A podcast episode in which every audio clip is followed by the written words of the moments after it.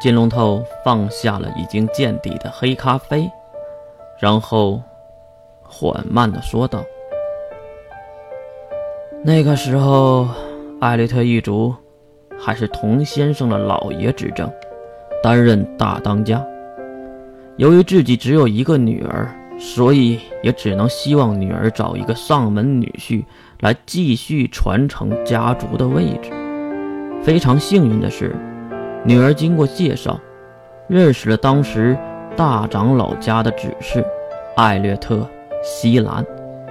此人长相俊俏，能力非凡，简直就是为了这个位置而量身定制的。可是，这世上哪有如此巧合之事呢？原来，这个西兰是因为自己的幸运能力而获得了这次机会。此等幸运能力。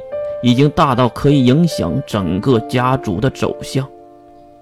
他影响了老当家的声誉，影响了当家人老婆的寿命，让他们只能留有一女。最后还影响到了家族中的发展，让他逐渐的登上艾略特当家的宝座，成为世界首富。而人算不如天算。强大的幸运能力也开始影响周围人的正常生活。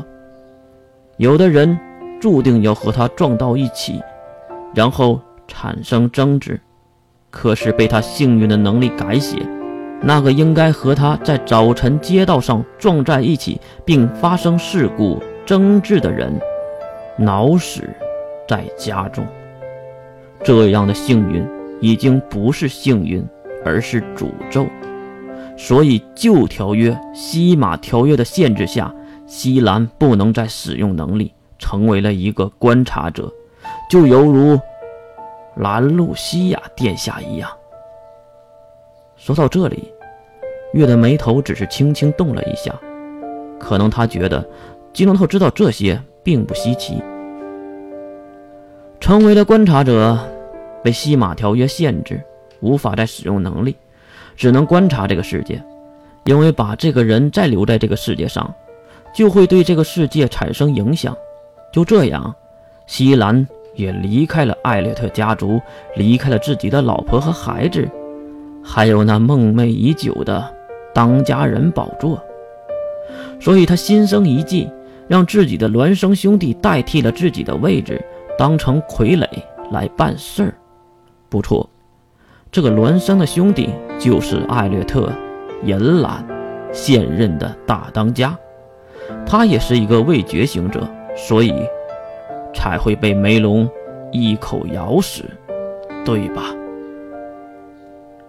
这句对吧，月还没有及时给出回复，可能月根本就没有当回事儿，所以金龙头也只能继续的说：银兰做了傀儡。自己的势力也是日渐强大，最后他脱离了自己的哥哥，也就是西兰的掌控，因为他知道了一个秘密，那就是西马条约限制下的哥哥无法对自己怎么样的。就这样，他成为了真真正正的艾略特当家人。成为艾略特当家后的第一件事儿，当然就是犹如草原上的狮子一般，战胜后。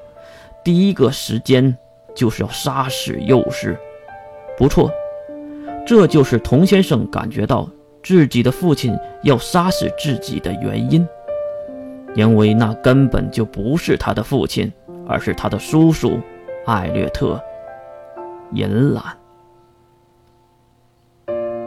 说到这里，月竟然鼓起了掌，看着来回挥舞的小手，金龙头知道自己。被嘲讽，啊，不错。那我问一个问题：四位长老是怎么死的？果然，月根本就没瞧得起金龙头。金龙头也知道自己该说点什么了。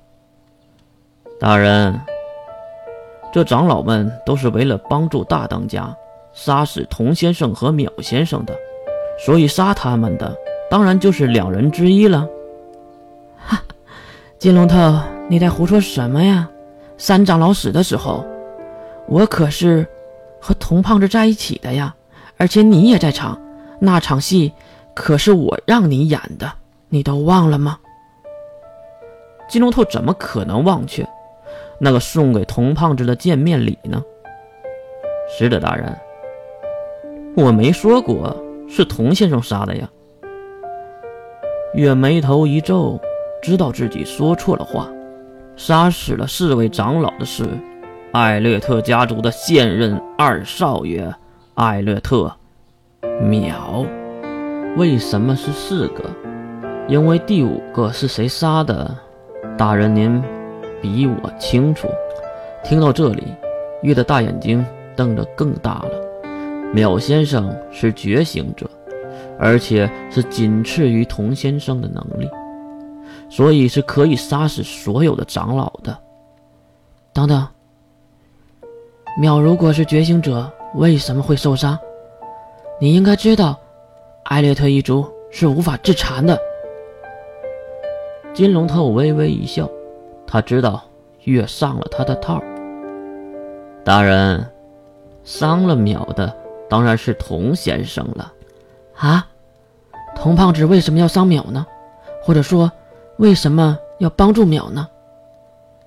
月还沾沾自喜地说着，谁知道对面的金龙透一句话，就让月完全重新的定义了金龙透。